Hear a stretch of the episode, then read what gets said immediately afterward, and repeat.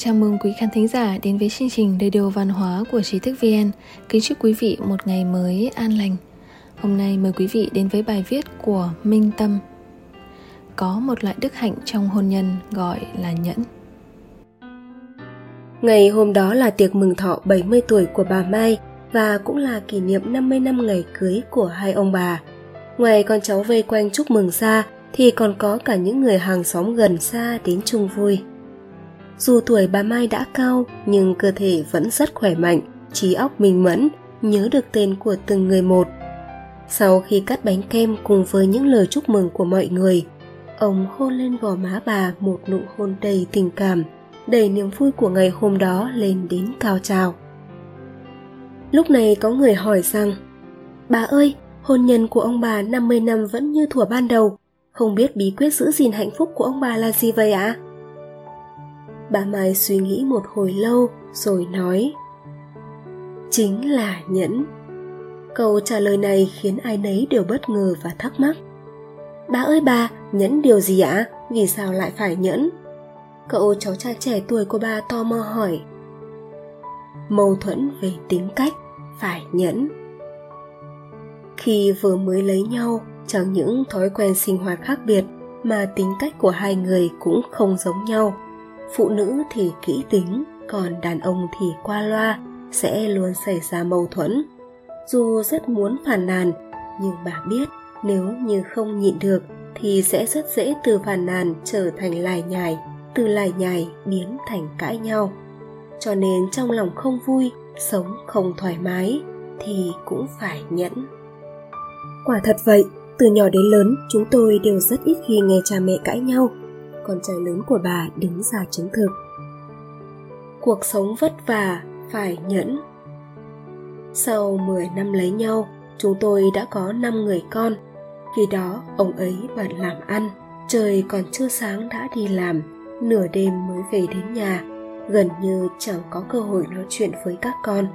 Còn tôi phải bận rộn chăm sóc con cái, cũng chẳng có thời gian nghỉ ngơi. Tuy tôi cũng rất cực khổ, nhưng tôi hiểu rằng ông nhà kiếm tiền nuôi gia đình thật cũng không dễ dàng gì cho nên đối diện với khó khăn trong cuộc sống phải nhẫn bà ơi bà chăm sóc năm người con thật sự là quá tuyệt vời luôn đấy ạ à. con chỉ có một đứa mà đã không chịu nổi rồi một cô cháu gái lên tiếng bà nội thật sự rất tuyệt vời đấy ạ à. vậy sau đó thì sao ạ à? cô cháu gái thúc giục bà nội nói tiếp mẹ chồng khó tính phải nhẫn. Sau 20 năm hôn nhân, mẹ chồng ta bắt đầu thay đổi tính tình. Ngày nào cũng lớn tiếng mắng chửi ta. Lúc nghiêm trọng thì còn cầm chổi lông gà đánh ta nữa. Ta không được học nhiều, sách cũng ít đọc.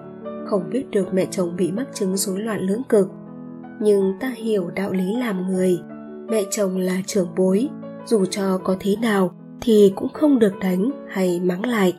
Phải nhẫn khi bà nói đến đây, ông nắm lấy tay bà nhẹ nhàng xoa, vừa vui mừng lại vừa cảm kích.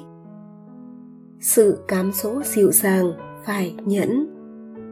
Sau 30 năm kết hôn, mẹ chồng ta đã có chuyển biến tốt sau khi được chữa trị. Con cái cũng đã lớn rồi, kinh tế trong nhà cũng dần ổn định, dường như mọi thứ đều rất tốt đẹp, nhưng lại xuất hiện cám dỗ. Bà nói đến đây thì cười thầm chà, bà nội cũng biết dùng cả từ cám dỗ nữa. Là gì vậy ạ? À? một cậu cháu trai còn mặc đồng phục cấp 3 hứng thú hỏi. Khi đó, có một người bạn lớn lên từ nhỏ với bà. Sau khi ông ấy liên lạc, thì biết được mấy năm qua bà sống cực khổ. Cảm thấy ông nhà không chăm sóc tốt cho bà, không đủ quan tâm, cho nên mong muốn được thay thế vị trí của ông. Người bạn đó là bác sĩ ở thị trấn bên cạnh, còn chưa lấy vợ, gia cảnh rất tốt tính tình cũng tốt bụng, rất có lòng với bà. Nhưng bà hiểu rằng, xuất giá tòng phu, đã kết hôn rồi thì phải trung thủy. Huống hồ ông của các cháu ngày đêm làm lụng, cũng là để cho bà một cuộc sống tốt. Sao lại có thể nói ông không tốt chứ? Vì thế, vẫn phải nhẫn. Nhẫn nhịn được sự cám dỗ là phẩm chất cơ bản mà một người phụ nữ phải có. Nói xong, bà quay sang nhìn ông hai người nhìn nhau rồi cười họ hiểu ý nhau như vậy tình cảm nhẹ nhàng như vậy thật sự khiến mọi người xúc động đời người vô thường phải nhẫn Năm thứ 40 sau khi kết hôn, ông các cháu bị một cơn bạo bệnh, từ cảm lạnh chuyển thành viêm phổi. Ông sốt cao nằm hôn mê trong viện suốt mấy ngày trời, thậm chí còn bị đưa vào phòng chăm sóc đặc biệt. Khi đó bà mới biết bà thương ông đến nhường nào. Trong thời gian ông bị bệnh, bà buồn lắm, cứ sợ nhỡ mà ông không tỉnh lại thì ông không còn ở trên đời này nữa. Nhưng ai cũng có số cả, đời người vô thường không phải là điều mà chúng ta có thể điều khiển được dù có lo sợ thế nào thì đối diện với sự thống khổ của người thân và nghịch cảnh của cuộc sống thì cũng phải nhẫn dùng lạc quan để đối mặt. Trong sự hòa thuận êm ấm, tất nhiên phải nhẫn. Lấy nhau đã 50 năm, bà và ông cũng đều 70 cả rồi. Con người luôn phải lựa chọn giữa thiện và ác. Có người thậm chí lúc nào cũng suy nghĩ đến việc làm tổn hại lợi ích của người khác. Chẳng trách gia đình và xã hội luôn không ngừng xung đột, khổ đau. Chúng ta đã đến cái tuổi này rồi đã nhẫn 70 năm rồi.